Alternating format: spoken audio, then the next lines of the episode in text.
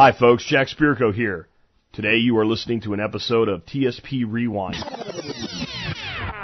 Commercial free versions of past episodes, podcast blasts from the past. I put these up when I can't do a show due to professional commitments or rare vacations. These podcasts will appear in standard iTunes, Stitcher, and other feeds, but will be titled TSP Rewind episodes and numbered accordingly. And today we are rewinding back to March the 22nd, 2016, episode 1749. This is actually an episode that's just one back from the episode we did in the last rewind, but it wasn't really planned that way. Uh, there's a feature on the uh, website. If you go look at it, and uh, right near the top of the stack on the sidebar, it says listen to a random episode. If you click it, it might actually not pull up an episode. It just pulls up a random post on the blog with a good part of them being episodes. What I did today is I just kept clicking that until I found one that I thought would work as a rewind. And uh, it's called Financial Preparedness for the Modern uh, Financial Preparedness the Modern Survivalist Way. And again, this is from 2016, so we're going back what seven years here, a little bit more than seven years because we're going back March, like seven and a half years. When I saw this, I thought this would be perfect, and you know I don't remember everything uh, contrary to what I think people believe about. I don't remember everything about everything. Like every episode I did and every word I said. But I thought, like, this is probably spot on. So I looked at the notes and I'm like, yeah, this is perfect. And here's why it's perfect. When COVID hit, I had people that complained that I didn't teach enough hardcore survival so they weren't ready. And I would submit to you that this show that was done, what, five years before COVID hit? If you had taken just this show and done just what's in this show and added to it a little bit of food preparedness, which we talked about plenty, you would be better off today than had you not. And you and this was exactly the preparedness mindset that was necessary for what we've gone through when COVID hit and what we continue to go through since this whole mess was put on turbocharge. Because the biggest problems that we have have been economic. Now, sure, the government doled out free money that they stole, but in the end, we still had a lot of economic problems. And then right now, you know, all the gravy train money's gone, but the cost associated with goods and services that went up due to pumping the gravy train are still there. And if you had done the things that are in this episode, like increase your economic IQ, save money, reduce expenses, create additional income, save more money in different forms, become a landowner on some level, put some money into silver and gold, put some money into Bitcoin on an ongoing basis, a little each month or quarter at least, become a producer of food, plant trees, buy the best you can afford once versus buying cheap twice or three times. Become highly skilled at fixing your own problems. See opportunity everywhere because it is everywhere. Become a great cook. Invest in what you understand only when it makes sense. Get out of the way of telegraph punches and pay off all of your debt with the exception of like a mortgage as soon as possible. You'd be better off today. A lot better off. And these are core principles that we've taught now for 15 years. So I thought this would be a good show for a rewind. I also thought today, as my voice is a little bit better, it'd be a good day to tell you what's been going on because I'm starting to get the emails that I hope it's nothing too severe or whatever. All right. Nobody like lose their shit one way or the other with this with it's not real, it doesn't exist, or oh my god, I hope you don't die. I'm fine. But what we have is COVID. Uh, and I'm 99% on that. And I know there's a whole group of people like, doesn't even exist, it's fake. Okay, go away. I don't have, I have no time for you people when I'm dealing with something like this. Um, I don't, this is why we think it's COVID. One, we had some of the rapid test kits still laying around. We took one, well, my wife took one and it was positive. Two, this did come from the kids. Uh, the kids were sick last week, then a week later we're sick. My daughter-in-law works at some, a lot of you don't know this, works at a medical office. She's exposed to this crap constantly. Her and my son have had it like two or three times. We had it once. So we've not gotten it every time that they've been exposed to it. Um, I think it's how long ago we were sick with it and that it's probably mutated. That's why vaccines don't work worth a shit for the damn thing. We're fine. I mean, literally, we're fine. Neither one of us are worried about anything. Day in, day out, we have not felt that bad at any one given time. But when we when I get back, and, and tomorrow there will be an expert council show because I can get that done. But when I get back, we're going to talk about this a little bit more. We're going to do an episode on it. Um, modern COVID preparedness from a different mindset. In that, what I realize here is that the threat is not, you know, dying on a respirator or a ventilator or whatever. Like it, it's so overblown. Most of the people end up in that situation. Something else would have put them there if it had not been this. However, it does take you out for about a week of your life. And here's what I mean by that. It's not that you can't function, it's that you can't function optimally at all. It's more than just like the flu where you have a headache or you feel nauseous or whatever. There's a mental focus that's lost in this where doing things that I consider mundane and routine tasks take me three times as long and I still make mistakes.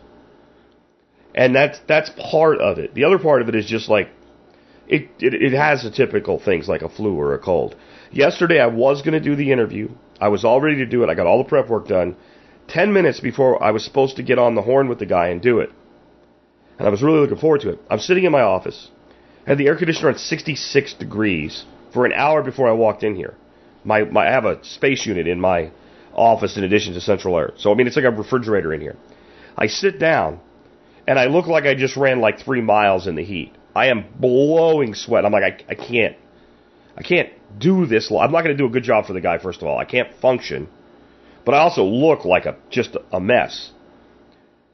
So we decide to reschedule the interview. I put out the cancel notice. I go out and sit on the couch. And in five minutes, the sweat stops. I'm like, I could have done this. I pick up my laptop and try to do a little bit of work. I'm looking at words and not, and knowing what they say, but not being able to process them. is one way, I guess, to explain it. Like, I can do it, but I can't do it well. And so I think that just whether it's COVID or not, needs to become part of our preparedness mindset that things will go wrong that will take you out of work temporarily that in of themselves aren't that severe. And this happens all the time anyway, with different illnesses, diseases, injuries, etc. It's it's it's a constant human condition. And a good prepper should be prepared for it. But if you know that this is one of the things, you can be better prepared. So here's an example of one of the things I think I need to do. I think I need to record about three or four rewind episodes, okay, that are timeless, but not published. So that when something like this happens, I can just grab them instead of still, because it still takes work to create an episode like this, new content, etc. And so I need a few in the bank. And you could expand on that to, well, what could you do with your job, your work, etc. You know, a lot of people, you have regular jobs. The company's big enough, if you're not there, it doesn't implode. You have sick days. Okay, great. You have a plan. What about everybody else? If you're a contractor and you're only paid when you work, you don't have any sick days. Be one example. You're a self-employed contractor, you only work for yourself. Like I knew a guy that did that, he was a drywall guy. Once in a while he'd have a helper with him. Kind of day work helper. But otherwise, either work and get paid or you don't. And I'm telling you right now, I wouldn't do drywall in the condition I'm in right now. And I'm not a guy that's a wuss when it comes to being sick. I don't get man flu where like, you know, a woman, a superhuman woman, like the mythology around that. The woman is never down. She keeps working, does all the dishes, goes to work when she's sick. That bullshit. But there are men who are kind of really, they overplay it when they're sick. I think it's because they're always doing everything.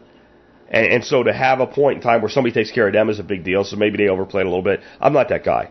I've always been the guy. I will get out and physically work through the pain, work through illness. I actually think in most instances it causes quicker recovery by not laying down and just accepting it. But I'm telling you, the brain fog is unbelievable. And uh, again, this is our second time. This is worse than the first time. But it's been nasal congestion. It's been typical stuff plus the brain fog. But I mean, shivering, then sweating, then shivering, and stuff like that. And it just makes it where it's been very difficult to produce content for you guys, and I apologize for that. We will be back tomorrow again with an expert council show. I did want to go, you know, just kind of let you guys know what's going on. And uh, again, don't worry about me. It's nothing serious or whatever. It's not super serial. Um, we should both be non-contagious today, tomorrow, something like that we can go about back about our lives. And uh, just know that like it's not gonna get you, but it is a thing.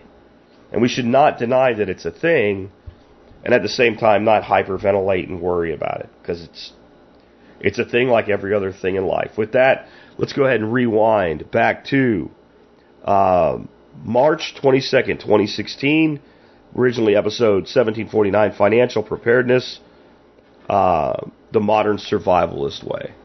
Um, part of it is I've always tried to keep the show fresh and new, and very little of my philosophy on monetary uh, investments, on managing economics, on debt, which you cannot discuss in my world. You cannot discuss investing, saving, protecting wealth without discussing debt. A lot of it hasn't changed very much. I might present it a little bit differently, but that's one of the reasons maybe you guys haven't heard the same topics over and over again that maybe you used to is because I'm just, I don't want to just rehash it. So I'm trying to take a new approach with this today to keep it fresh in, in your minds. But let's talk about why, first of all, this topic is so important to this community and all prepper communities. I, I personally believe that it is the number one issue that pushes people from a completely unprepared lifestyle to a feeling that they need to prepare. Other than the little improvements people make due to natural disasters. So I think a lot of people at least become basically home prepared because they go through a storm and they go without power for three days and like this sucks and they get you know some kind of backup heater and some flashlights and batteries and candles and take it a little more seriously after they go through one but that doesn't mean they really radically alter their philosophy or their lifestyle where when I'm talking about people that do that people that say okay I can't keep living like a sheep anymore and I've got to go take responsibility for myself. I've got to get control. And some start out very pragmatic and practical, and some start off in a freak out mode. But the number one commonality that brings people totally across into prepping, into becoming a modern survivalist, is economics. And I would bet you that if I if I polled this audience to what was your primary uh, issue, if you had to roll it down to a single word, you know, uh, or a, a, single concept, you know, uh, increasing government, uh, natural disasters, uh, you know, whatever. That if I put economic concerns, it would be the it would be the number one answer. Not not the only answer, but I, I would bet that it would be half, and then everybody else would be split up amongst the other half. So it is something that has a, a real concern, and the reason it does is because it actually touches on everything. So let's say if your if your primary concern were pandemic, if you have a pandemic, you're going to have a financial crisis anyway. And if you had a bad enough financial crisis, you could have sanitation commissions conditions drop to the point where you'd have a pandemic. You almost can't think of a a national or global level crisis that's not going to have a massive impact on economics. And then every single day, people have to pay the bills. Every single day, people have to make sure they have food on the table. So food is a concern, but the primary means by which we acquire our food is money. Okay? And almost every person at some point in their life loses a job that they didn't really think they were going to lose whether it's because a company was bought out, remember, or because it was layoffs, or because you just weren't performing well, or the company made a decision to eliminate your position, um, or you you got ill, and even though you had some level of help with you know that, eventually you just weren't able to fulfill your duties anymore. I mean, there's all types of reasons people lose jobs other than just you suck and got fired, and most people at some point in their life either experience this or someone very close to them does. And generally speaking, it's so common that if two people are married, it, it's almost inevitable that one person will lose a job. And then you, you have this financial worry, this financial concern.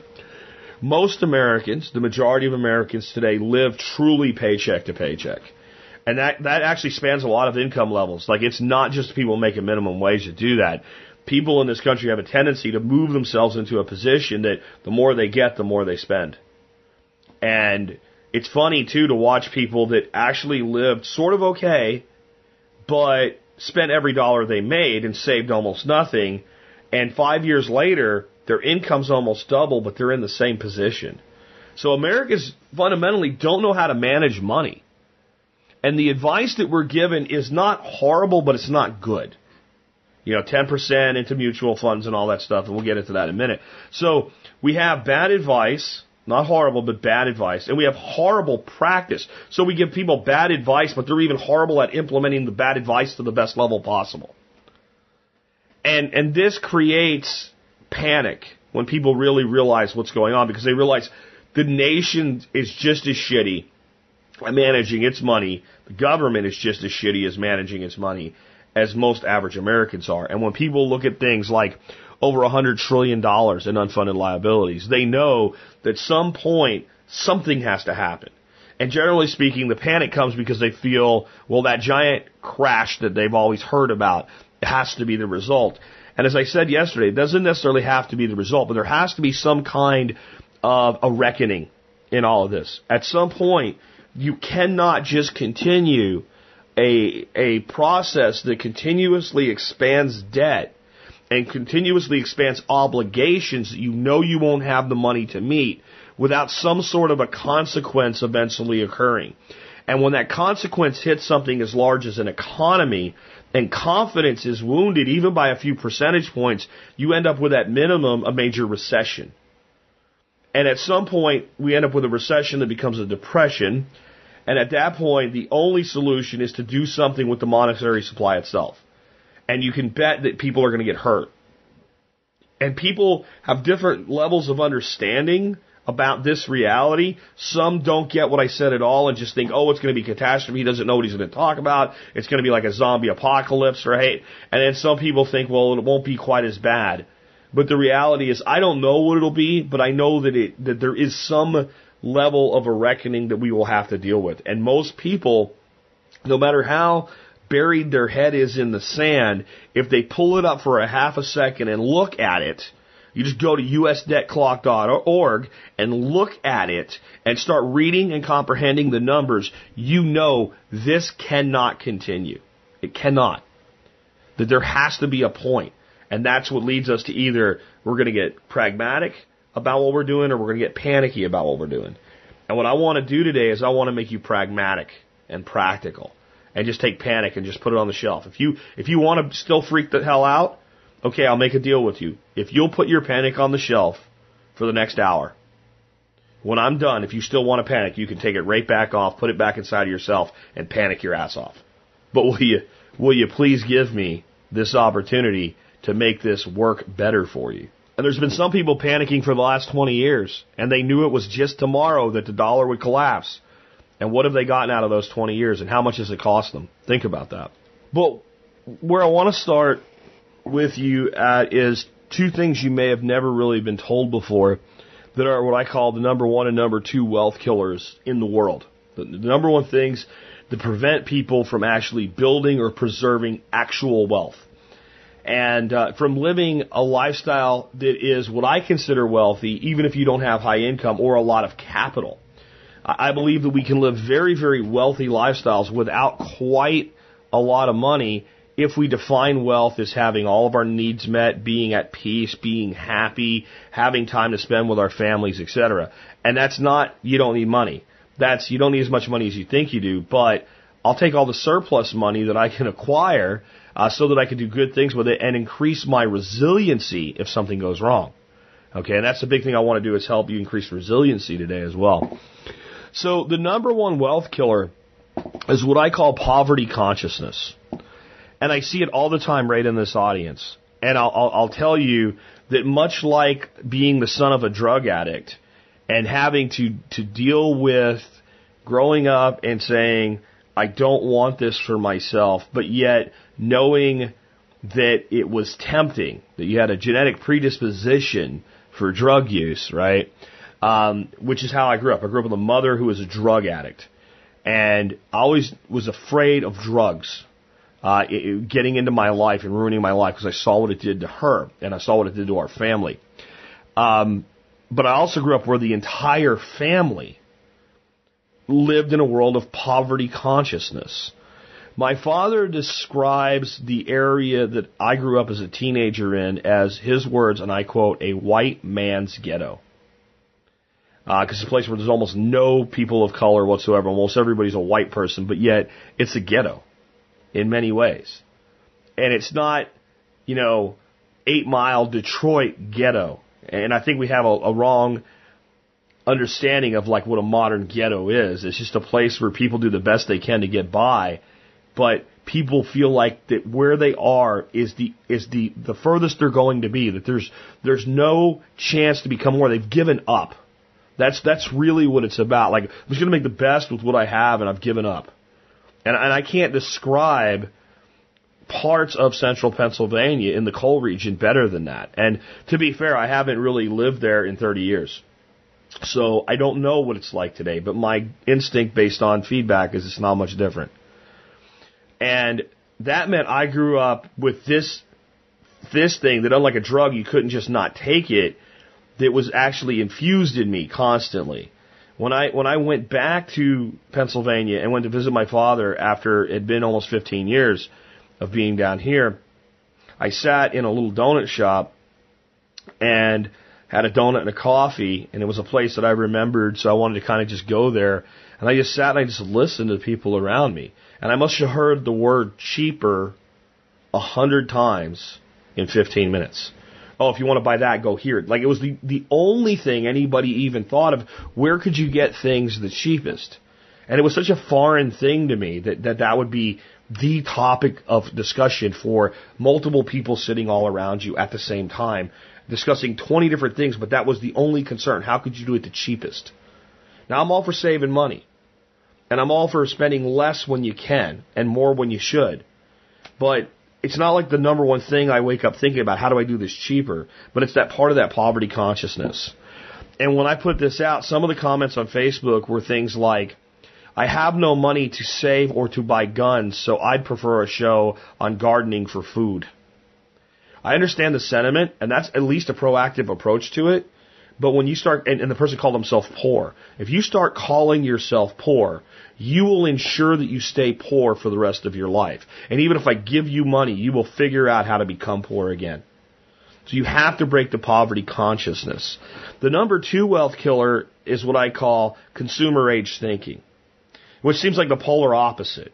Okay? I'm going to go out and buy whatever I want today whether it's with a credit card or with money. You know, I just got paid and I wanted this widget for a long time and I have extra money this month, so I'm going to go ahead and buy the widget now and have it.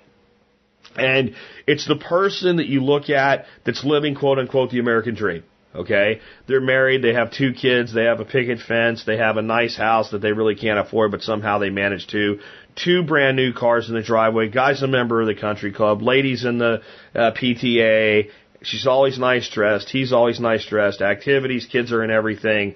This is the consumer age thinking. I want my kids to have more than I had. And I know people that I'm close to, that I'm personally friends with and family with, that keep saying this. And, and I, I don't say anything to them directly, but I want to hit them. Because they act like their childhoods were so deprived. And they have no idea what it actually is like to be deprived as a child to actually be poor as a child because I know how they grew up and they didn't have everything people have today, but it was also because it was 35, 40, 50 years ago and there was just less stuff. They had pretty good lives. But they feel like since they see all this glitz around them today, that their kids should have it all and they didn't. It's good for your kids not to have everything they want. It's good for you not to have everything you want. Especially immediately, instant gratification. But we live in an age where it's so easy. There's payment plans and there's credit cards and there's you know get it now and pay for it next month and, and all these things and and it's, and it's it, everything's been driven to such cheap costs that we feel like we can get away with. We have people eating top ramen so they can have you know the newest iPhone because it's consumer driven mentality. You're killing your body uh, so you have a thing that by the way in a couple of years will be considered outdated and worthless. And you would think so. Poverty consciousness and consumer age thinking are opposites. They're actually twins. Because it's a poverty consciousness, a belief that I'm poor, but I can live like I'm not, that creates a consumer age thinking. Check for those two things at all times in your life. You're not poor unless you choose to be. I don't care how much money you have or you don't have. Poverty is a belief. Because there are opportunities literally everywhere to change your income quotient. But if you change your income quotient without your your your mental understanding of what it is to be wealthy, you'll always be poor. And you'll always see yourself as poor. I know people that are making more money now than they ever made any time in their lives. They're making more money than their parents ever made, and they still refer to themselves with words that are poor words. I'm broke. They're not broke. They're overextended into debt. They have an unbalanced life. They're not poor. They make more money than some. I know people that make more money. They're top two percent earners in this country, which puts you like the top quarter percent in the world, and they see themselves as poor. So you got to fight those. Um, and then before we move on, I want to actually talk about something I've been wondering when I'm going to put this on the show. I had an epiphany recently about the game of Monopoly. I, I don't like games, especially board games. I don't play them. I kind of like trivia games and stuff like that. If I don't have to do anything except answer questions, because that kind of fits into my strength, I guess. But mostly games bore me. So I never really played Monopoly as a kid, but I played it, you know, here and there because everybody did especially at that time. And uh, my my wife likes board games, and she got a bunch of games for to play with our grandson Braylon. And the one game they have is Monopoly Junior. And just watching them play Monopoly Junior, very simplified version of it, made me realize why most people are terrible at Monopoly, and how we actually start acting like we're playing Monopoly as adults, and how it leads to to making ourselves broke because the game and reality are different because you're not in the club where Monopoly works.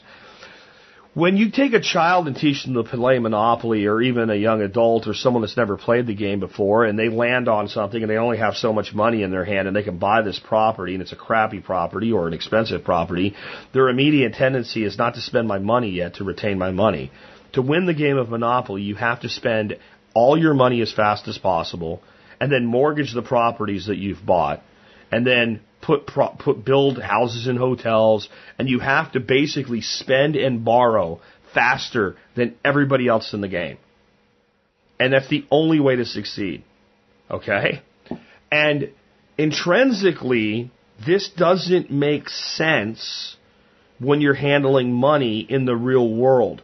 So people approach the game of Monopoly like they would in the real world. I have to actually pick and choose my investments. But the reality is in the game of Monopoly, there's only so many players, the board's only so big, there's only so many properties, and whoever owns the most in the end is going to win. By the way, you can mortgage the property with no real consequence to the debt. This is exactly how the, the, the wealthy play their game. Well, you're not in that club, so you can't play life like that. If you play Monopoly, you spend every dollar you can as fast as you can. You build as fast as you can. You leverage. You get. Oh, and by the way, have you ever noticed that you can always end up going to jail in the game of Monopoly, and then you just pay a couple hundred bucks to get out? Do you know what that infers? Everybody playing the game is constantly breaking the law, and there's a small consequence to it, and you can just get out of jail. And by the way, you have a lot of friends there because you're constantly visiting the place. Just something to think about. But that's the lesson of the game Monopoly. And, and, and this is what happens. Americans, eh, people in the first world, frankly, know this intrinsically. Save your money. Don't extend yourself in debt. But by the time we grow up, Monopoly thinking takes over our lives and we live that consumer age thinking. That, and we still have a poverty consciousness. That's why we end up broke. And the, the biggest erosion into any progress we do make is debt. And I've said this many times, but I'll, I'll say it again. Debt's cancerous. Debt is cancer. It's so much like cancer that it's scary. And, and here's what I mean. If you think that's an overstatement, when I finish this little story, you will for the rest of your life, if you've never heard it before, also see debt as cancer. And that's my goal. And by the time you're done hearing this, you know debt is cancer. So let's take a look at two men, Tom and Frank. Tom is a consummate American success story that believes that you're not you're not shit in America unless you owe money. So Tom goes to college, he gets student loans, he gets a good paying job, he gets his job, he gets credit cards, builds his credit, um, finances his life, finds a wife, buys a house. Two years later, he sells and moves to a bigger house. He's the guy that we just talked about with the country club membership.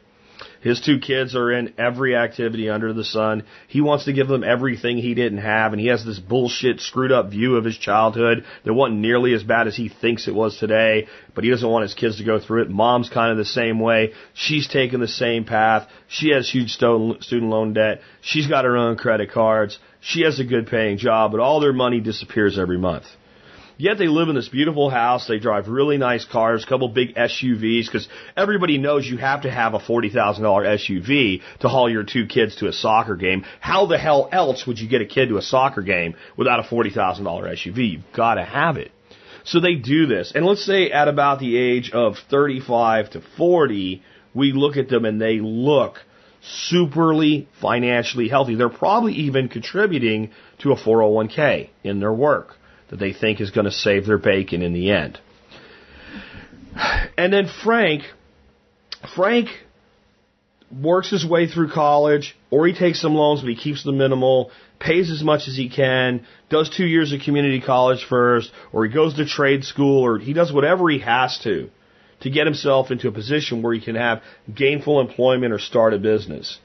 And he makes an income that's maybe a little bit less than, than Tom does. He finds a wife that kind of is the same way. And they go along, they have their kids, they pay as they go, they limit like how many of these activities these kids are in that cost money. They make them pick and choose, not just give them everything they want. They drive vehicles that maybe are a few years older, or they lease inexpensive but high resale value vehicles to keep money in their pocket and be able to have options at the end of it. Um, they live a pretty good life, but maybe they live a few blocks away from from where Tom lives, in a little less affluent neighborhood. Their cars are a bit older. Uh, their their clothes aren't always brand new, and if you look at the two of them side by side and you ask the average person who's healthier, they they would say that Tom's family is way healthier than Fred. Look at what they have. Look at their manicured lawn that's taken care of twice a week by TruGreen ChemLawn or whatever, and and, and Frank's like a dumbass out there cutting his own grass on Saturdays and making his kid clean the pool. This is craziness. Okay. Ten more years go by. We're now at, instead of 35, we're at 45. Maybe another 10 years go by, 55. Now we got 20 years of this lifestyle. We're 10 years away from the retirement age people shoot for, 65. At this point, Frank's house has long been paid for. His kids have followed his own path, so he's not in debt trying to get them through. And they're not coming home to him, you know, and, and having to provide for them like they're still young children. They're off building a life. They followed his example. He has almost no debt whatsoever, and any money he's been saving at that point then is literally his money. It's completely his. So even though Tom's been chunking money in that 401k, they're 10 years away from retirement and they have a big chunk of money in the 401k, but most of it has, uh, you know, got them a home in the world of paying off debt. They may still have their freaking student loan payments around at this point for all we know. But assuming that's gone, it sucks so much of their life early on and they've replaced it with other debt as they paid it off because they felt like they've earned it. They've probably moved up in house yet again. They have a huge mortgage payment they have all this credit card debt. Their kids are not thriving because the kids are following their example. They're probably failing to launch and, and, and needing money and support. They've got an aging uh, parents that they're probably having to put out for. And they sit down one day and they do the numbers and they put their hands in their face and they have the come to Jesus moment and they realize that their life is totally screwed because the cancer was metastasizing when they looked healthy. Just like the person that has cancer looks really healthy today, but give the cancer long enough to go unabated, it destroys them from the inside. And now you can see the damage. This is what debt does to Americans. And then that 10 years will be retired and have silver hair and rolled up pants and walking down the beach. The only way they're actually going to get there, and I've seen people do this too, is to foot, put themselves into bankruptcy while sheltering what they can of their retirement. And I've seen it done. And that's why it's cancer. And that's why it absolutely destroys you, and it's why you have to get rid of it. There is a place for debt. Um, there's two places I actually see the value in debt. One is real estate, and the other in our modern age is with smart purchasing of vehicles, especially if you need a vehicle for your, your business, your job, what have you, but it has to be done smartly. And I won't go deep into that today, but if it's not one of those two, I see no place for it. And I'll even talk today a little bit about building some credit so you can buy a house, uh, and how to use a credit card smartly as a part of that. But those are the only places that debt really makes sense, and it's still playing with a cobra. Okay? So when you're going to play with a cobra, you have to be as diligent as you can to keep from getting bit, because one bite could mean death. And I also want to kind of point out something that I get a lot when I talk about this. People say, I want specifics. And it, when you say specifics, I give all kinds of specifics, but no, they're not good enough specifics. What people want me to say is go put your money right now in XYZ stock, uh, blank metals and X commodities, okay? And put, and this is the allocation and do that, hold it for six months and then sell. I'm not going to do that because even if I know the, the places that there's going to be gains and losses, and I can only do that so well. But even if I knew 100%, your situation and your needs and your risk tolerances and what you can afford to actually do are different than everybody else's on planet Earth. Decisions like that need to be made at the individual level. And this is why saving is more important than investing for most people. If you don't have twice your annual income in savings, then your investment probably won't be that critical to your success yet. Assuming that you're putting a lot of money away.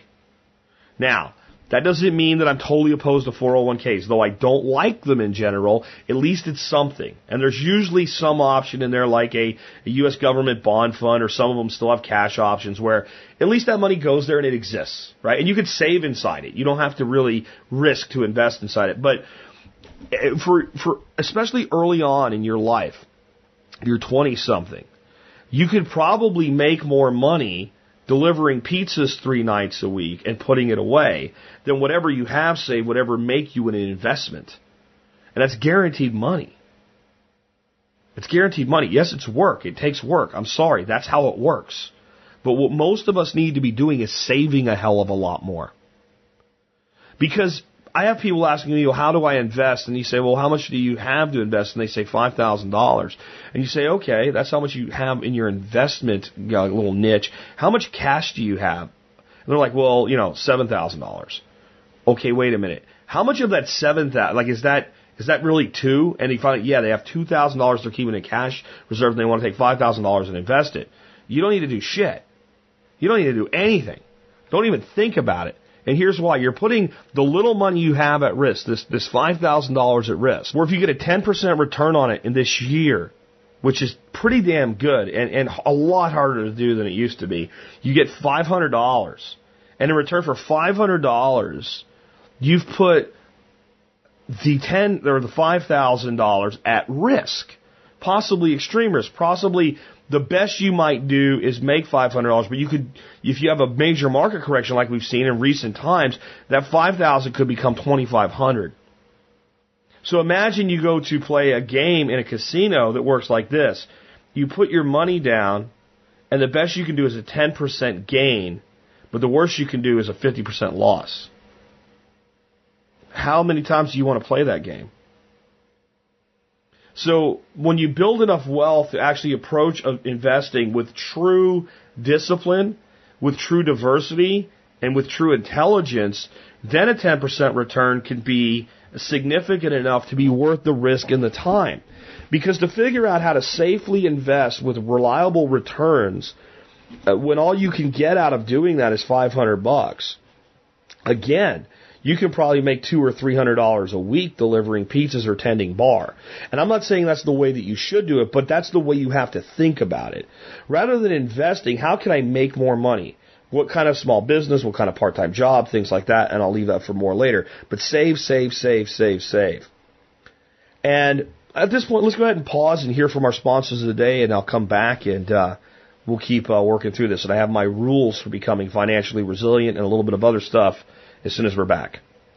Sponsor of the day number one today, KnifeKits.com. Knife Kits is a really great company. They've been with us a long time. When we vetted them for the sponsorship program, we checked all the blade forums and things like that. And they turned out to be a really great company with just a stellar reputation in the industry. And KnifeKits.com makes it easy for you to learn the skill of knife crafting. It really does for you and maybe for you and your kids to learn that skill together. You can get basic kits that aren't much more complicated than doing, let's say, a, a model car that you would buy when you were a kid and glue together. Uh, you pick out some handle material, some bolsters and things like that. If you're not sure what you're doing, they have books and DVDs. They also have great stuff uh, where you can make things out of Kydex and learn that skill as well. America was a, a country that at one time had a hard line skill set. Uh, people could do things in their own home without calling a guy uh, to fix the, you know, whatever it was that wasn't working in your home. Today, it seems like we've lost a lot of those skills, and one way to regain them is to start taking up small hobbies like this and learn these basic skills like fit and finishing, sharpening knives, etc. And hey, if you're a master bladesmith, they have some of the coolest exotic materials you can get your hands on. Check them out today at knifekits.com. Remember, they also do support the MSB or Member Support Brigade with a great discount for you. You can find out about that in the benefits section of your MSB. Next up today, sponsor of the day number two, Safe Castle Royal, the original survival podcast sponsor. Before there were any sponsors, there was Vic Rontalis saying to me, Hey Jack, we love what you're doing. We want to be part of it and we want to know how we can sponsor your podcast. Problem was I was in like episode 20 and there were like, I don't know, 70-ish people listening to the show. And I just didn't feel right taking anybody's money in return for exposing them to just 70 people in an audience who may or may have not continued to listen. But what I said was, hey Vic, let me tell you what, just just stick with us. And when we're ready, I will give you the first opportunity to become a sponsor of the show. It was quite a while later. It was February of the next year that we launched the MSB and we launched the sponsorship program along with the member support brigade. And at that time, Vic stepped up as a sponsor and a discount partner. Vic has now been with the Survival Podcast as a sponsor and supporter for seven years. Uh, that's why I call them the original survival podcast sponsor because they were first and they've been loyal as anything could ever be. Seven years in the podcasting world. Are you kidding me? If you check out Safe Castle, you'll find all the things you need for your prepping. Uh, from long-term storage foods the stuff to make your own long-term storage foods, from the practical to the tactical, and everything in between. If you check out their sister site, you can link over from safecastle.com. You'll find they make some of the best hardened shelters there are. And I don't know if you've paid attention, but there's these things called tornadoes that come around once in a while. So a shelter isn't just a bunker in the ground to hide away from the Illuminati. There are practical, everyday reasons to have hardened shelters. You can find all of that and more with the original Survival Podcast sponsor.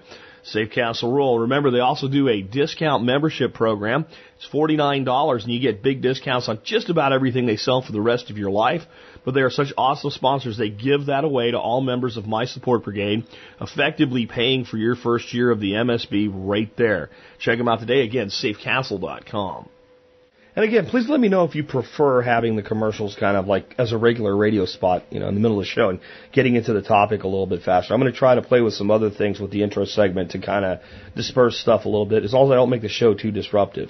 Anyway, so, so coming back to it, we've talked about savings now. Let's talk about, before we go into my rules, the lessons of alternative energy and how that applies to investing.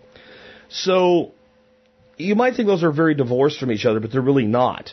So, when someone says I want to put solar panels on my house or put up a windmill or something like that because I want to save money on my energy, there's there's really two pieces of advice to to follow first.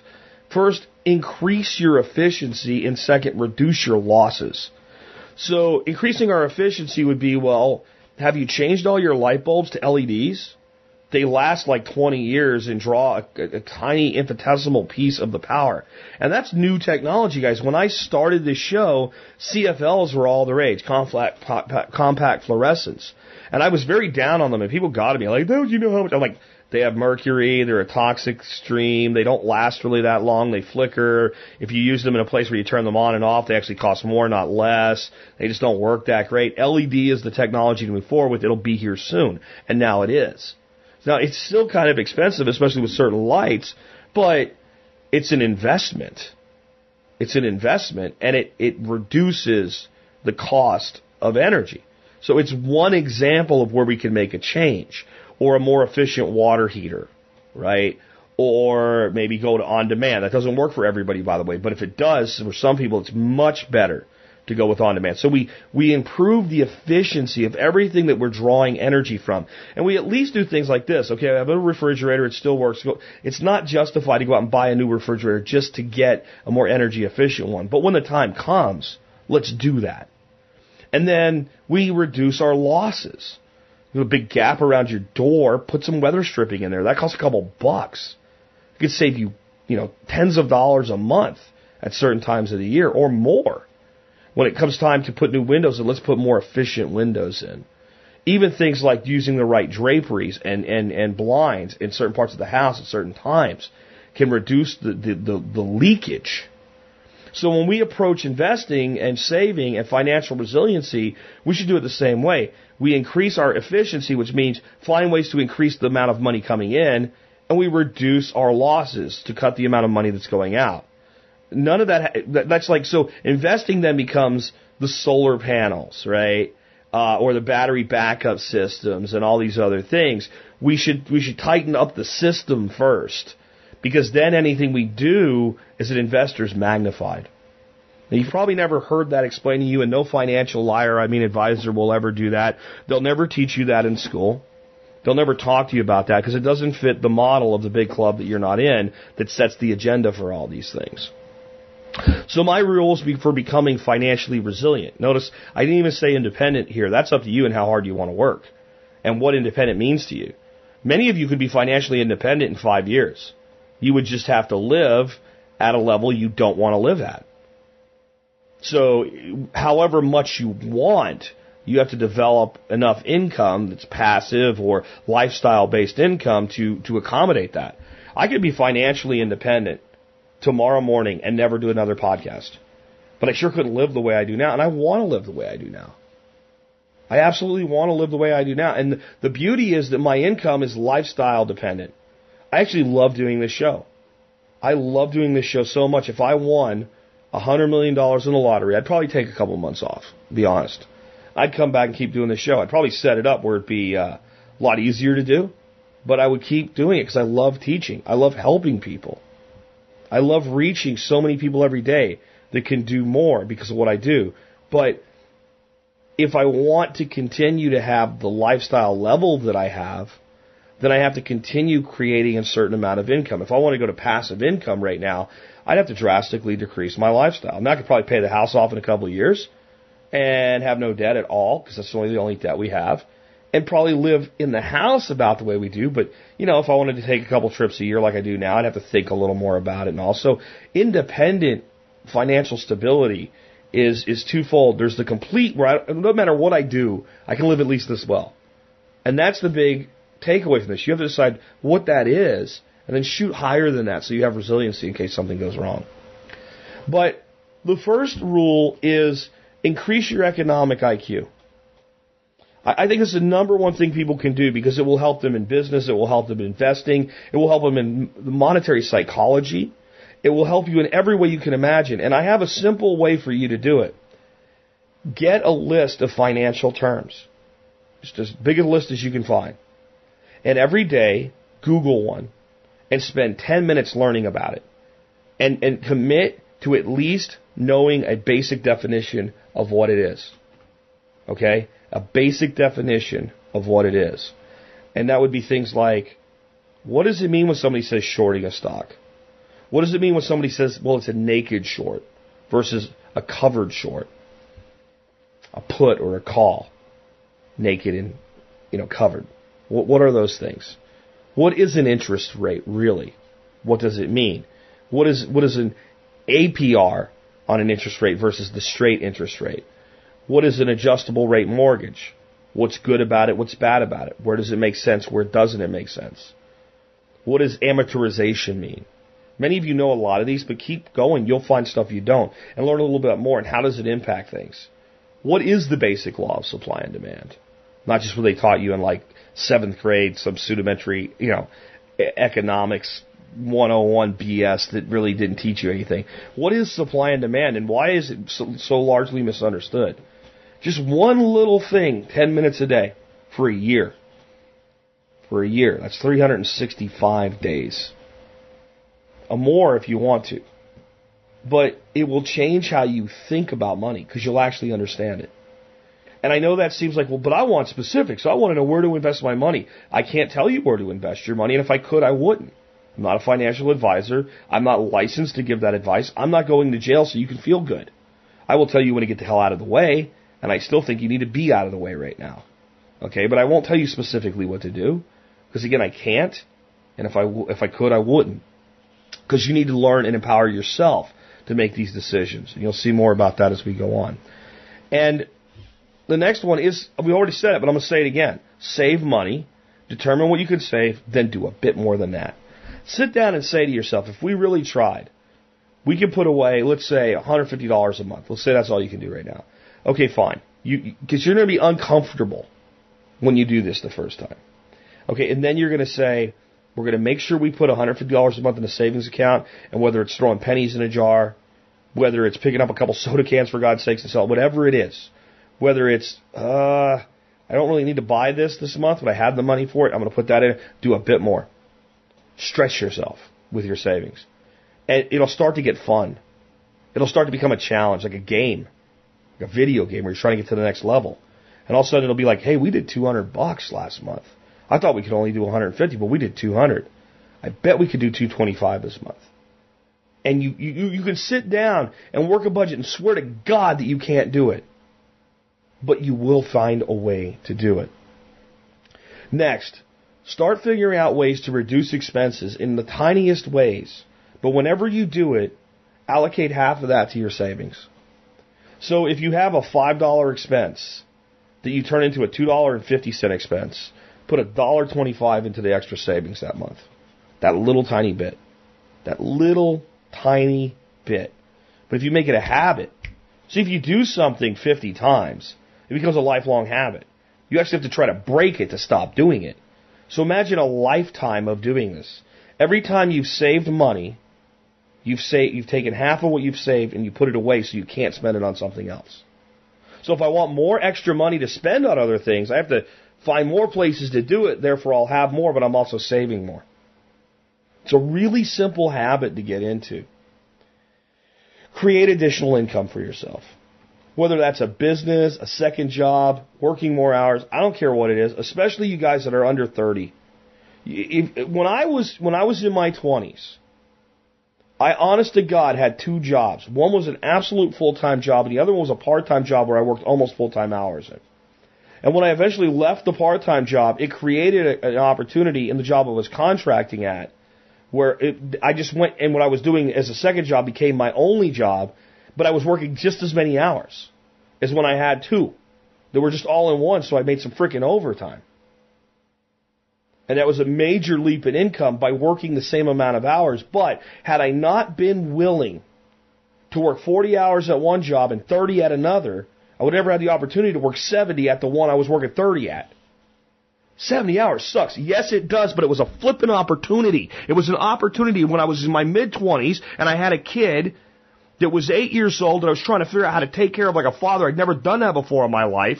I didn't like it, but I flipping did it. And a lot of you guys that are under 30, get that shit through your head right now.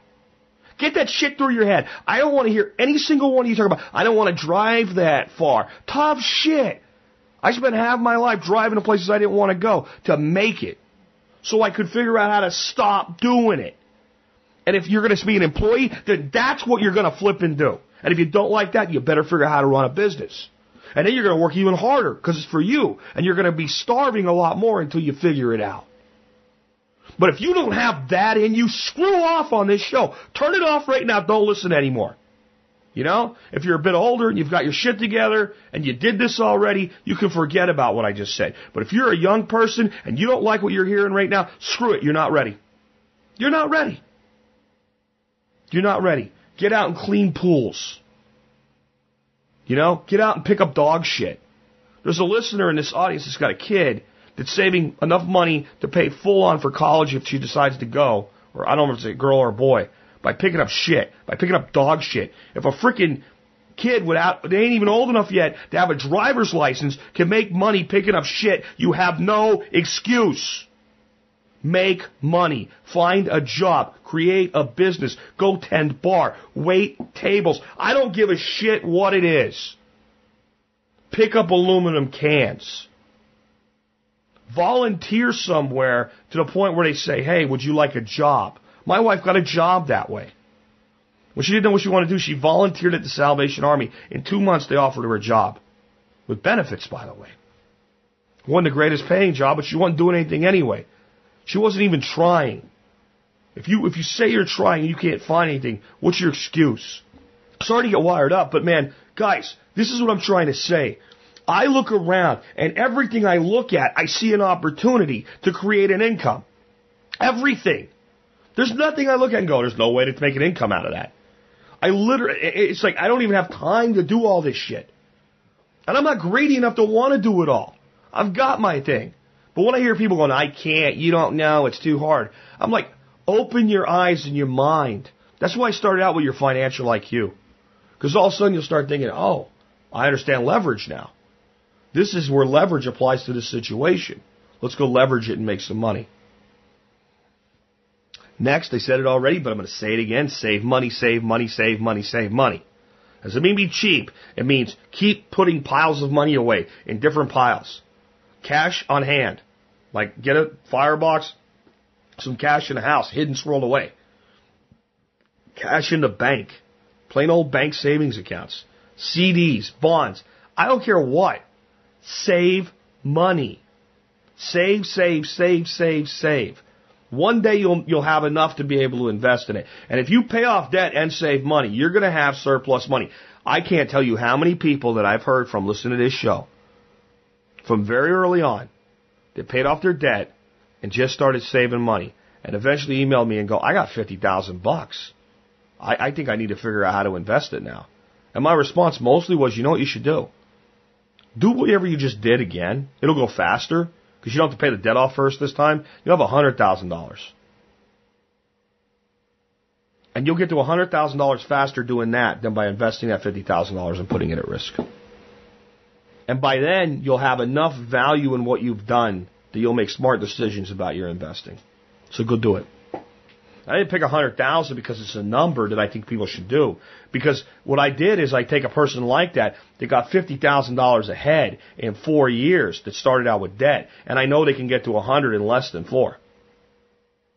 And I know they're not going to double their money in four years in this freaking stock market. So it's tailored advice to the individual. This is what happens when you get passionate about doing this. This is what happens when you take this shit seriously because it's your life that you're dealing with and you freaking finally understand that. Maybe it takes some redneck like me to tell you that, but this is the truth. This is your life. They don't teach you this shit in school. They don't teach you this shit in college. Your financial advisor doesn't know jack shit about what I'm telling you. They never will. It doesn't fit the model because it serves you instead of the collective freaking corporate apparatus that you think this way. Save money, save money, save money. When you think you've saved enough, save one dollar more. Be like Walter Payton. What the hell could this have to do with Walter Payton? They asked Walter Payton one time, what led to a career with so many yards rushing? And he said, the simple thing is I always closed. I always closed my runs. If I could get one more inch, one more foot, one more centimeter every single run. That's what I did. I closed hard every single time. And the accumulation of that over a career is what made the difference. It's that simple. It's never easy. It's always simple. If it was easy, everybody would do it. Simple just means that you can do it. You can do it. Become a landowner on some level. Now, this is, you have to find your timing for this. If you're dead broke 24, you got a huge student loan hanging over your head. It's probably not time to buy a house. And you're probably not going to get a loan to buy one. Okay? But I believe that there's no more true wealth than land ownership in our society today. And if you, and you gotta buy smart. But I'm going to tell you that we made tens of thousands of dollars on every home we ever bought and sold. Every single one. We never bought expensive homes. Nothing we've ever purchased looks like an expensive home. This is the most expensive home I've ever purchased in my life. I paid $200,000 for it. There are houses down the road from me that are $500,000 houses. The people that live in those houses have annual incomes that are less than mine. I know it intrinsically. I haven't gone down there and asked them, but I know. I know the kinds of jobs people have around here and what they do, and I know what my income is and what their income is. I know how many people live in houses like that, and I know there's nowhere near enough jobs that pay enough money that all those people make more than me. That's why we've always made money. We've always bought the house for the opportunity, for the lifestyle it would give us, and if we left it, what we could make on it. We think that way. We think that way. The house we bought in Pennsylvania, I had a really good income, over $100,000 a year. And this is uh, almost 20 years ago now, right? 18 years ago, 16 years ago. Bought it for $137,000. Real estate agent could not believe our budget was so low when he understood what our income was. Like, why won't you just just shut up and find me a house? We sold it three years later for $195,000 and the buyer waived the inspection in order for us to take their offer before somebody else made an offer. We had $15,000 into improvements into the house, actual cash outlay, 15 grand. We made more money on that one transaction than a lot of people make their entire lives, you know, as an annual income. And when you sell personal real estate, unless something's changed, right? And it may have, because I haven't sold a house now for over three years. The IRS says you can, on personal real estate, make up to half a million dollars in your life and not pay any tax on it. So it's tax free money. It's like an investor where you have to roll it over as a commercial property. It's personal property. And we turned around after we sold that house. We came down to uh, Texas and we bought a house for $120,000. We didn't go up in house price, but we went up in house a bit because it costs less. We used geographic arbitrage. So much so they had to write a letter to the mortgage company to explain why we were buying a less expensive house. This is how you have to think about land ownership. So, and what you can do with the land and the property to increase its value without cr- increasing the tax assessment. That's why I like buying places where I don't need a permit to do things. Because then they don't even know I did it, especially if it's on the inside. So they can't increase the assessment based on that. Keep my taxes down.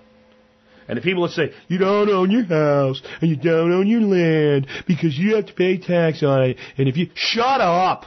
Shut up. Shut the hell up. That is the stupidest objection I've ever heard. I'm sorry if it offends you. Because the reality is you're paying to live somewhere. That person has taxes on that piece of property and they are putting it right. You're paying my taxes if you live in my property as a renter. So you could either pay someone else's taxes for them or you could pay your own taxes for yourself. I'm not saying everybody should buy right now. I'm not saying everybody even should buy. There are people that it actually makes sense to break this piece of advice from me. But overall, I think the majority of people are better off owning a piece of land.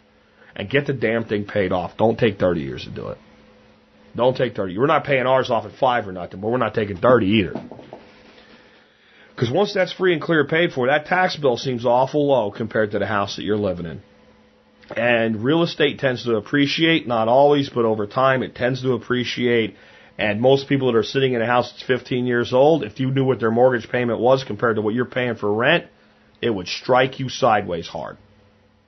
It, it really would.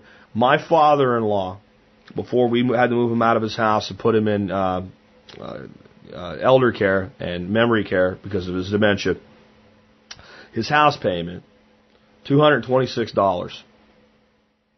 $226. Still had a mortgage, $226. His house sold for a little over $100,000. And we had a cash buyer on it. And we used that money to keep him in this care facility for a little bit over another year. We can do that for him. So that was wealth saved up. But you can't, you can't rent a freaking crap box in Dallas Fort Worth right now for under $300 a month.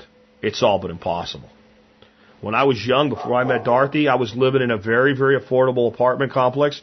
A little bit unsafe, honestly, because I, I, I pushed the, the, the rent down as low as I could. I was paying three seventy a month before I met Dorothy for an apartment in a kind of bad area of Grand Prairie. And that was over 20 years ago. He was paying under 300 for a house with a mortgage. The numbers almost always work out. Now there's stupid places to buy property. There's we watch these shows like uh, Flip or Flop or whatever, and these houses in California, three bedroom, one bath, 1100 square feet. They're buying it as a piece of shit for 425. They fix it up and sell it for $500,000. And I think these people are insane. And I don't know why any of you people live in places like that. That doesn't make any sense to me at all. But if you buy smart, it's the best investment you'll ever make in your life. And if you buy smart and improve it, if you do have to move, it'll put more money in your pocket than almost anything else you'll do individually. But you gotta do it smart and you gotta think about it. I also believe we should put money into gold and silver. I believe that over your life, and I, this is what I, this is where I, I, I gotta caveat some things. I think 5 to 10% of your net wealth should end up in silver over your lifetime. That means if you've never bought silver in your life, okay, and you have a net worth right now of $200,000, that does not mean go take $20,000 and buy silver and gold and get caught up. I believe silver and gold are best bought at, at lows in the market over time, dollar cost averaging, one of the few, you know, uh, things that your financial advisor will tell you that actually does work out is dollar cost averaging if you apply it properly. And certainly silver and gold are a good place to apply it, though they never tell you to apply it there. Uh, most financial advisors I know have a very dismal gold, uh, view of silver and gold. And you know why? It's because they don't make any money on it. They don't understand what it even is. It's a wealth assurance program. It is a anchor point of wealth that if things go really haywire, you know it's always there. It is also the most anonymous form of wealth that you can have. It's easily exchangeable for cash or goods, and it can be done quietly and independently. And once you have it as physical metal and you don't, like, put a big sign up that says you have it or do something really stupid, like put it in an IRA, physical metal, physical metal IRAs are the dumbest thing ever invented. Let's take the most anonymous form of wealth known to man the only advantage is really that it is an anonymous form of wealth. And let's make it not anonymous anymore. That's what a physical metal IRA is. You want to trade silver and gold inside a retirement account, use an ETF. That's what they're for. If you don't hold it, you don't own it. Well, you don't hold it when it's in your IRA. Yes, I know we even had a show about how to do it, but it was only because people really wanted to know. I'm like, if you want to know, we'll tell you. But in the end, IRAs are not the place for your physical metal. A safe is a safe deposit box is. A safe and a uh, deposit box are. A safe, a second safe, and a safe deposit box are. All in three different locations. Even if they're at one location, split up at that location, okay? Silver and gold, 5 to 10% of your net wealth. And remember how I define net wealth. It's not just your cash, it's your total value. If we sold everything you owned, paid off all your debt, with that, whatever's left over, that's your net wealth. So you have a paid for house and it's a $200,000 house, that's $200,000 worth of net wealth. So that's another 20 grand that should end up in silver and gold over time. Actually 10 to 20 grand. And I'm, I say 5 to 10 to give people a little bit more leniency. I'm a 5% guy personally. I don't know if I've ever said that before, but I, I tend toward the bottom end of that. It is a piece, a very small piece, but another arrow in the quiver. I also believe at this point people should be putting some money into Bitcoin. I think that Bitcoin's going to be around for a long time, and I think it can only go in one direction, up, because it's designed that way. And there's only so much of it that'll ever exist. And I also do think this is your scratch off lottery ticket money. Okay? If you play scratch off lotteries, you are a dumbass and you shouldn't do it because all you're going to do is lose money. You, you, you mean, yes, somebody could win, but you could also, you know, walk outside, get hit by a car, not really be hurt that bad, turns out to be a millionaire, he feels bad, writes you a check for half a million dollars. It could happen, but don't bet your life on it. But you have to view Bitcoin money today kind of like scratch off lottery money, right? Like, it probably will work, but it could possibly just blow up somehow. So I'm not going to put the college fund in there. I'm not going to keep my cash reserves for my business in there. I'm not going to do that. But I think especially if you have a small business and you can take Bitcoin and you can make a thousand dollars worth of Bitcoin or two thousand dollars worth of Bitcoin a year in return for a service based product that you don't really have any money in and it just kind of is there, that's a great way to do things. You know, if you're have your own little small web hosting company you take Bitcoin for that, the people that pay in Bitcoin are a small portion of your customers, I guarantee you. Just let it be. That's kind of the best way. And then the other way is to actively buy it. You know, maybe buy a couple hundred dollars a quarter or something like that. Um, person I know who's very astute financially. I won't name them because I don't know if they want this on the air publicly. Very, very astute financial guy though. said to me recently that if they were just sitting around with more money than they knew what to do with, they'd have no problem buying $10,000 worth of Bitcoin right now and just setting it aside and seeing it as just a very, very long term play that will probably within 10 to 20 years make them a million dollars. I'm not saying it's going to happen. I'm saying that's what one very astute person told me. Okay? And I'm not saying to do it. I'm just saying that it's probably worth then having a little bit of this. Because here's another thing Bitcoin does for you. You have wealth that's literally inaccessible to the government and just about anybody else.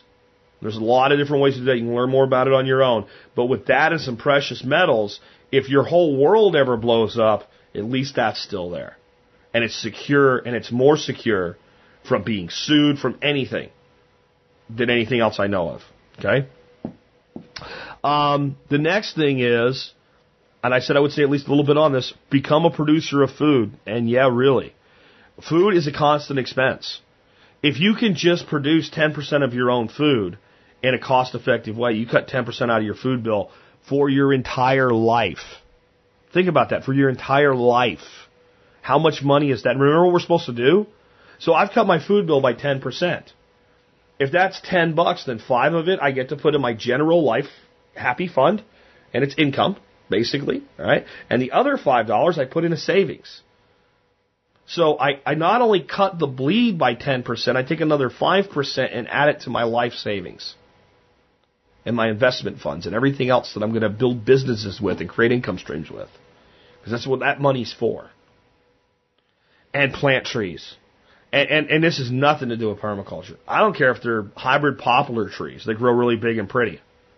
Plant, if you, once you become a landowner, plant trees. So buy a piece of land that lends itself to planting, you know, at least a dozen or so trees. Because a tree is an appreciating non-taxed asset. Okay? It really is. I'm sure there's some places where they figured out how to tax your trees. But in general, when you buy a house, half acre lot, and you go put 20 trees on it, your taxes don't go up because of those trees. They go for other reasons. But 10 years down the road, you go sell that property, those trees add the highest return of investment on anything else you could do to that property, just on a straight financial return.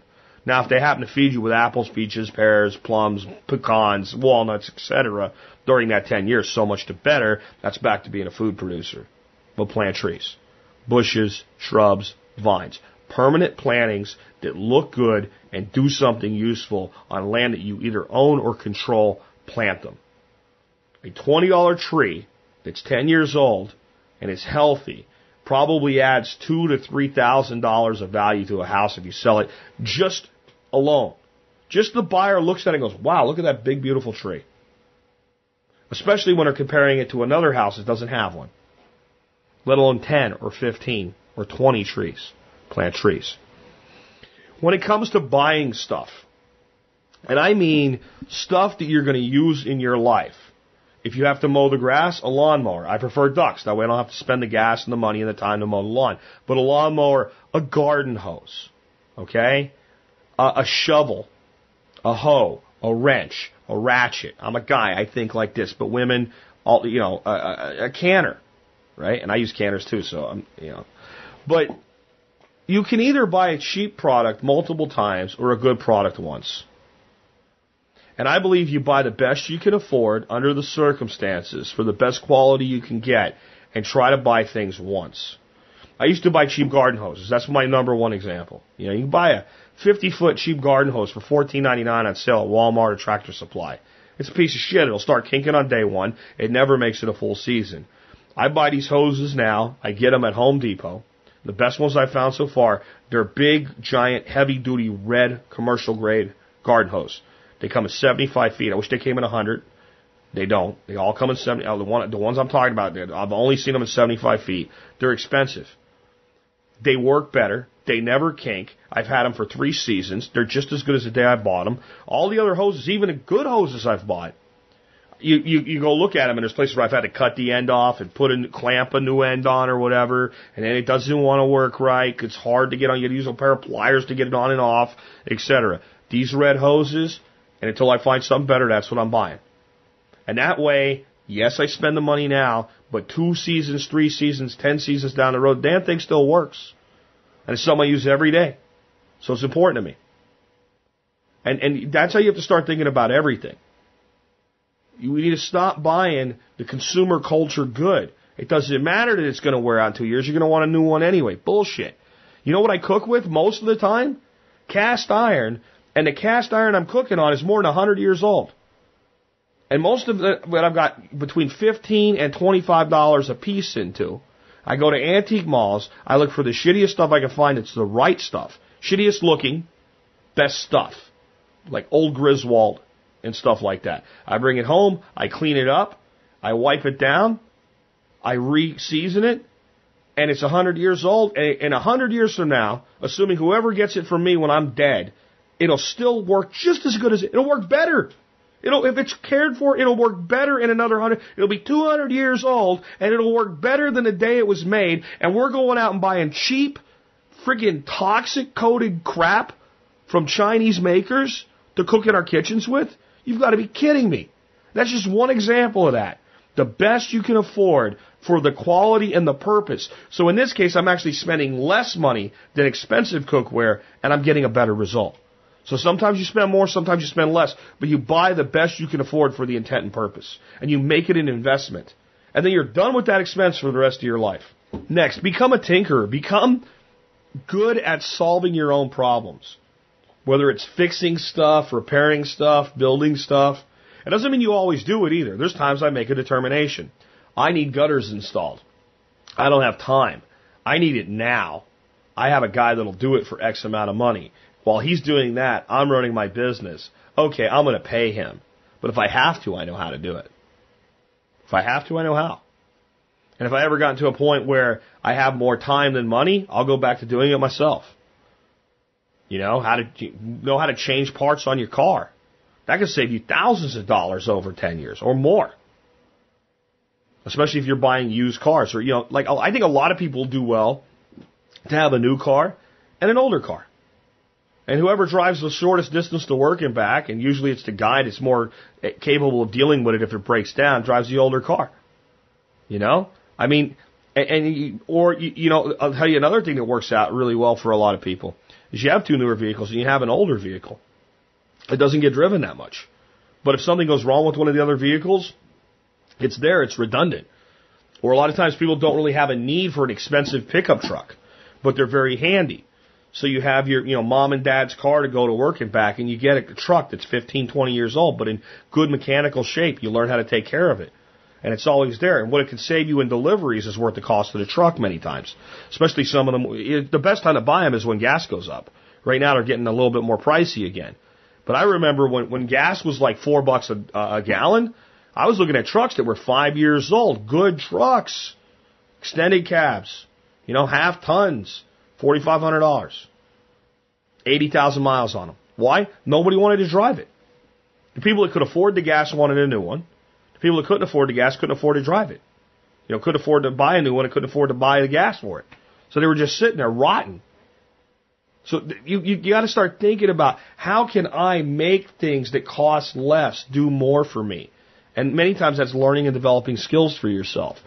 Learn to solve your own problems, you know. I have to eat at work all the time. That costs me money. Well, learn to cook and take food with you. This is a funny story. I've told this before, but I gotta tell this again because it so fits this. When my wife used to have a job, she would go to work and there was this crappy cafeteria downstairs in the hospital she worked in. And her and the girls that she worked with would go down there for lunch all the time. And usually she would just buy like maybe like a bag of chips or something sometimes to go with it. But usually she would just take her own food down. And since it's not like an actual restaurant they'll throw you out for this, she just would take her lunch down there and eat with everybody while they would buy the crap food. And I asked her, I said, well, what do they spend on garbage? And she said somewhere between five and ten bucks a day, usually closer to the ten dollar side by the time they get this and a side of that and a drink and everything else. So they're blowing five to ten dollars a day on this food that's literally garbage. And she goes in one day, and what she took for uh, lunch was she made a salad for herself, and it had had had made steak the night before, and she had a beautiful piece of medium rare sirloin that was gorgeously cooked on the grill because I cooked it. And she sliced that up, put it on her salad with a little bit of cheese, And the one girl says, Jack must be doing really good if you can afford to eat like that. Now you know the funny part, don't you? Her lunch, because it was a leftover piece of steak from the night before, small piece of the steak, and a salad, she probably had two or three bucks into, at the most. And most of it was the meat. They're buying crap for seven to ten dollars, and they're envious of what she's eating, and they're making a snide, and it was a snide remark, like, oh, it must be nice, like that type of a remark. Poverty, number one wealth killer that I let off this with. The number one wealth killer, poverty consciousness. And they also have the number two, consumer oriented lifestyle. All kinds of crap and goodies and stuff at home, always broke, never no money, can't understand that it's, you could eat steak instead of garbage if you understood basic common sense. Bring your own food to work. Perfect example. Solve your own problems. Become highly skilled at solving your own problems. Seek opportunity everywhere because it is everywhere. Here's an example of this.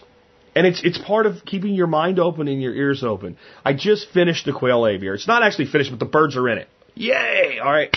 So, we had some workshops here, and this guy David, who lives pretty close to me, uh, has an aviary, like, in his house. It's kind of like in a divider, like it's the house, then there's the aviary, then it's outside, right? Kind of a cool thing. It looks really, really, really awesome.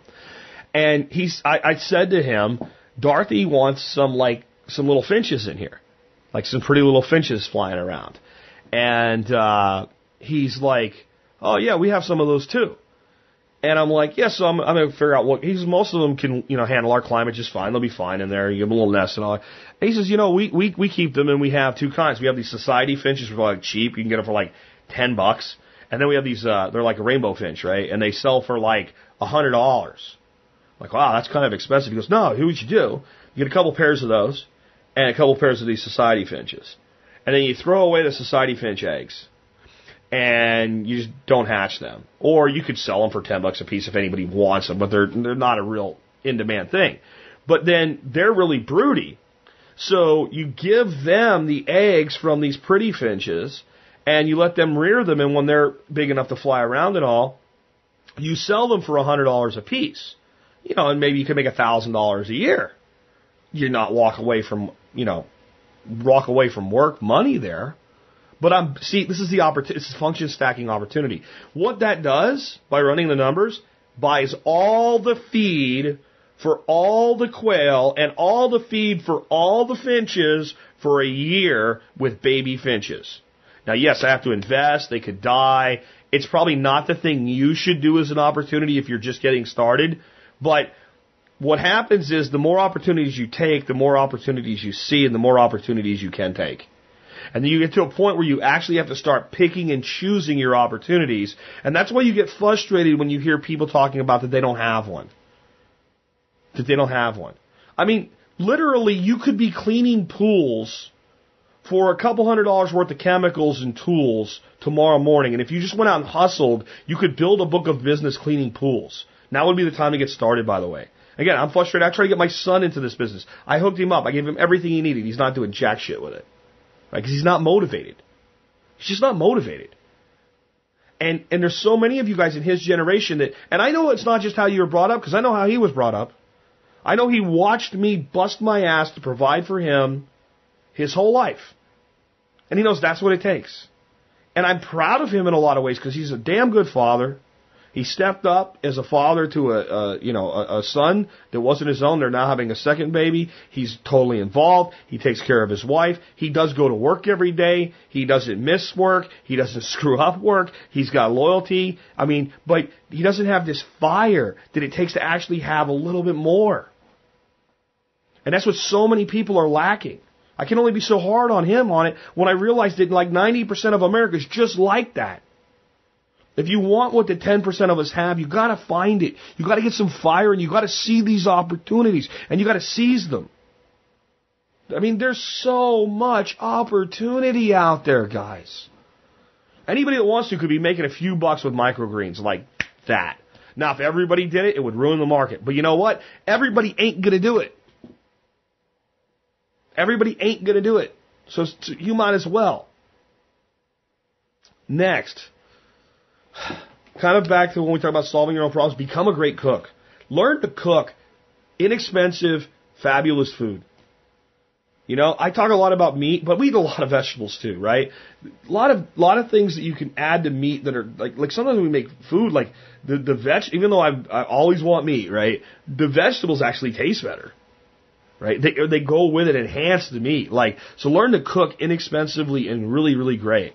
You'll spend so much less money just by your leftovers. You'll save you'll save money. You know. So, so that's another one. Invest only in what you understand and only when it makes sense. People always want to be told what to invest in. If you need to be told what to invest in, you probably shouldn't be investing in it. Seriously. Because that means by the very concept, you do not understand the investment. You just trust the advisor. Why are you buying a stock? Why are you buying a mutual fund? Because historically it has. No, no. What's in it? What's the current trends? What's the current conditions? What's what's the best case scenario on return? What's the worst case scenario on losses over the next year? Well, you never know. Bullshit. Bullshit. If you know what you're doing, you know. Right? And that doesn't mean you know all those, but you at least understand the investment enough to make your advisor give you answers or realize you have a dumbass advisor and you need a new one.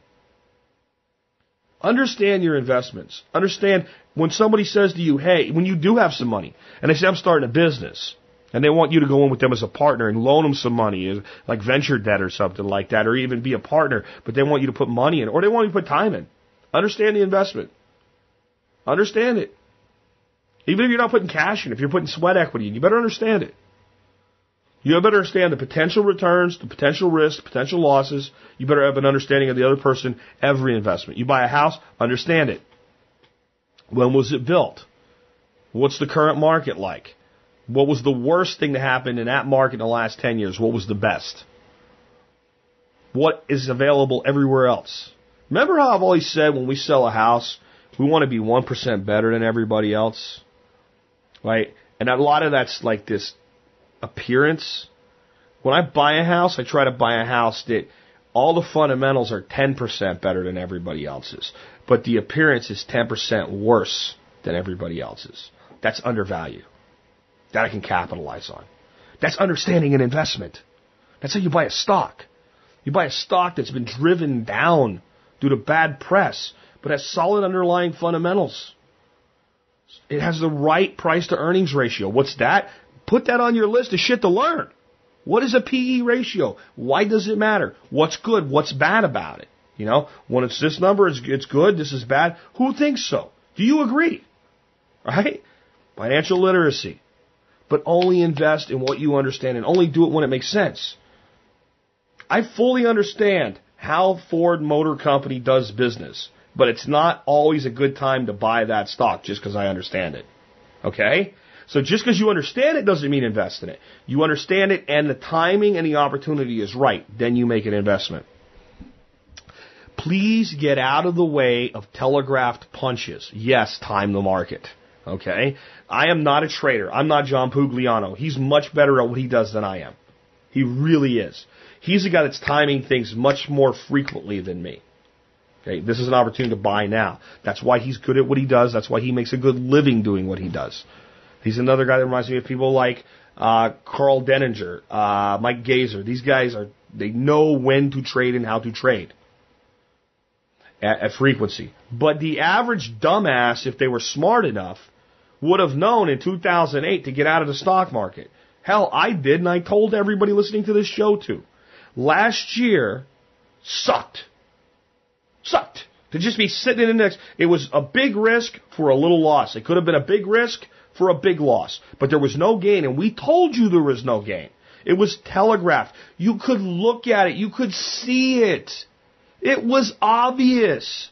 At least protect your investments during the obvious downturns or sideways turns. Just get out of the way. And eventually, what you'll do is you'll see if you get out of the way when things are going to be bad and you wait, you will see an opportunity you will see an opportunity. I mentioned Ford because it was a good buy for me at one time. When all the other car companies, when, when Chrysler and Chevy got a bailout, and it drove down the big three in price, Ford was under $2 a share. and they said, when the terms of the different bailouts came out, we don't want it. We're going to be okay. I bought quite a bit of Ford. You can go back and look at what happened. It was a good decision. No, I don't own that stock now. Okay? That's understanding the investment. That's getting out of the way of telegraph punches. And that's paying attention and watching for the opportunity. If you tune into the show expecting me to say, go do this with your money, I just told you what to do with your money, but I'm relying on you to become financially astute enough, become a grown up, to treat your money like it's important to you. And this is the thing. People want to go get an advisor to take care of your money. Why would you ever think that your money would be as important to me as your money should be as to you? Really think about when you take and you hand an advisor the rights to determine how your money gets invested and just say, just do it. What you're assuming is to that person, your money is as important to them as it is to you. It's probably not. There's people that it is. There's people that are really good at what they do. In general, most people asking questions like, where should I put my money? And they're sitting on $50,000 don't qualify to work with them. You're not an accredited investor. That means you don't have enough money to qualify for the good advisors. That's not arrogance. That's the law. Right? That's the law. Or even where it's legal, it's the people that are that good. It's not worth their time to try to manage fifty thousand dollars for one client. They can't do enough with it. And they know they can't. So they they righteously turn down your business and say, "Keep investing, and when you're ready, I'll be here." Find me an Edwards Jones advisor that will tell you that when you have fifty thousand dollars or at American Express or you know anybody, any one of these you know consumer level guys. No, they'll sign you up like that because they're starving to death. All those guys are starving to death, and they want to tell you how to invest your money. I'm adding one. I'm going to add one today that I've, I've given before, but it's not my official list. Never take advice from anybody about anything unless they're doing better than you in that thing. So if you have fifty thousand dollars and you got a broke ass guy that's about to starve to death for a financial advisor, you shouldn't be taking his advice about money because you know more than he does by the fact that you have fifty thousand bucks and he doesn't. Does that make sense? So I learned this from my dad. I had an uncle named Steph, and he was a great uncle. I don't mean he was a good uncle. I mean he was my great uncle, right? Um, and he knew a lot about money. He was a multimillionaire in his 60s that was kind of like a blue collar engineer guy, right? He never really, you know, uh, had his own business. He was never really super high paid. He was just smart about saving his money. And when I tell you the next thing, you'll, you'll realize how smart he was about saving and protecting his money. He had been married, I think, like five times and divorced five times. He was, you know, by this point, he was uh, living as an old bachelor by himself. And uh, what my dad said is, if he ever tells you what to do with your money, you should listen to him because he knows what to do with money. If he gives you about advice about women, you probably shouldn't listen to him. He has a bad track record there. We take so much advice from people that have terrible track records for the advice that they give because we're taught to, we're trained to, we're conditioned to. They have a title, financial advisor. They have a title, teacher. They have a title, doctor. This applies to more things than just economics.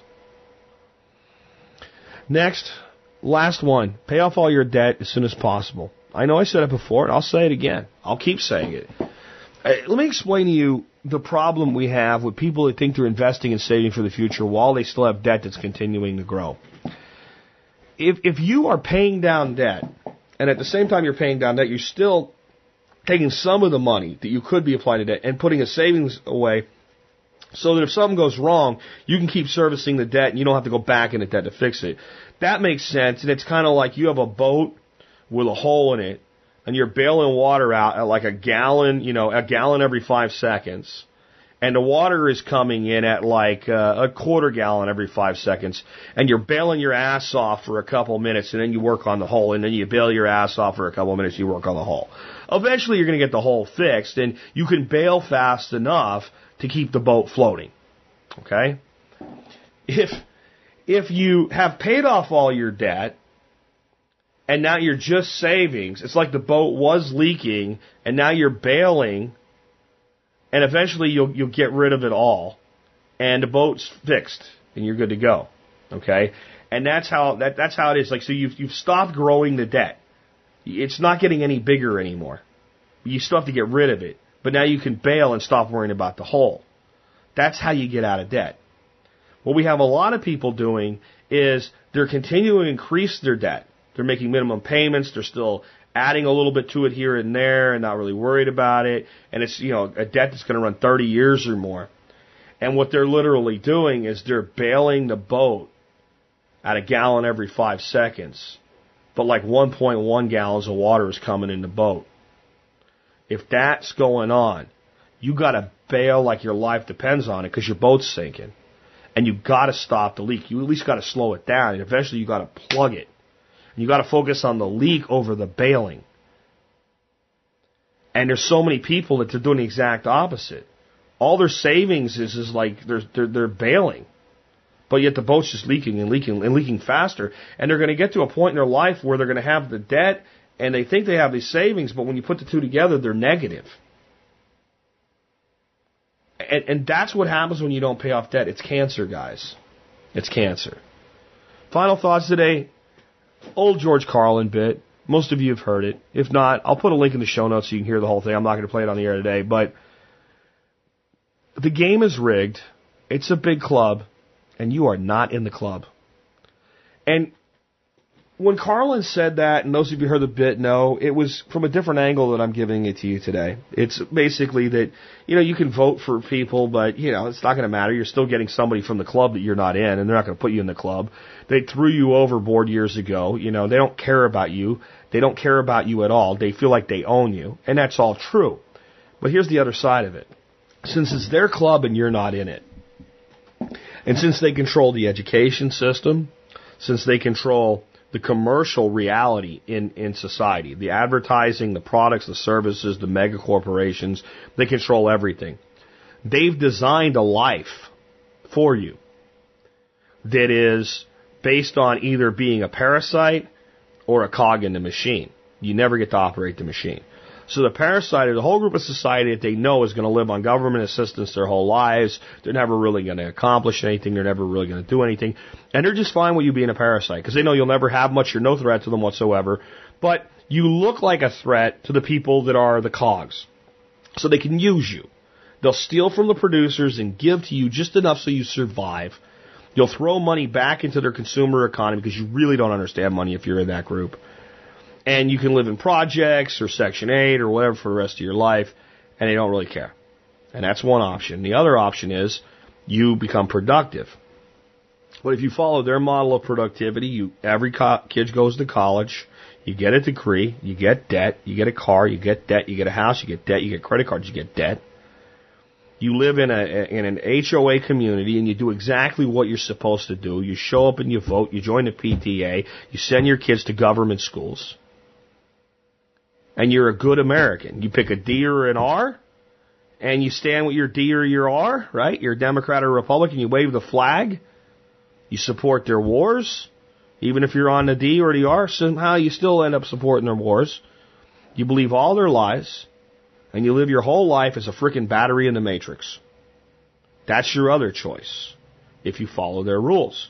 Because they made the rules, they run the club, the club created the system, and you're not allowed into their piece of it. So if you if you do it their way, there's only one result that you can end up with. They own you. This is the good news. You are not a battery, you are a human being, and you can do the things and more that I talked about today. You can do those things. You can change the dynamic. You can think independently. You don't have to follow the plan of the big club that you're not in. And why would you? Because what you're doing then is it's like being a group of a, a thousand people, and you got a hundred people that are in charge. So you got eleven hundred people. And those hundred people tell you all the ways you're supposed to live, and they, they profit from your activity. But they live in a different neighborhood that you're not allowed to go into. And you trust them. That's how most Americans are living their life today. That's why they lose financially. That's why they lose economically. And, and on top of it all, they have a poverty consciousness coupled with a consumer driven mentality. If you can change yourself out of a poverty consciousness, and you can make sure you're not living a consumer driven life, you actually think about what you buy, you understand what you buy, and you can seek opportunities and capitalize on them and save your money. Just those five things. If you just do that, you'll be ahead of most people. You really will. You want it to be complicated. You want it to be hard. You want it to be something special. You wanted me to tell you what to do, exactly where to put your money today, because you want a band-aid solution to a problem that's a gangrenous wound. You gotta stand up and own it. You gotta take charge of it. This is the philosophy to think from. And remember, the people that design the system are the same people that play Monopoly for real. They spend money like water. The more they spend, the more they make. They never lose. They never face consequences. They're always breaking the law. Occasionally they have to go to jail, but they get out for a very small fee and they keep doing what they're doing. And they're the one that set the rules for you. Break the effing rules, folks. Design your own life. Stop letting other people design a life for you.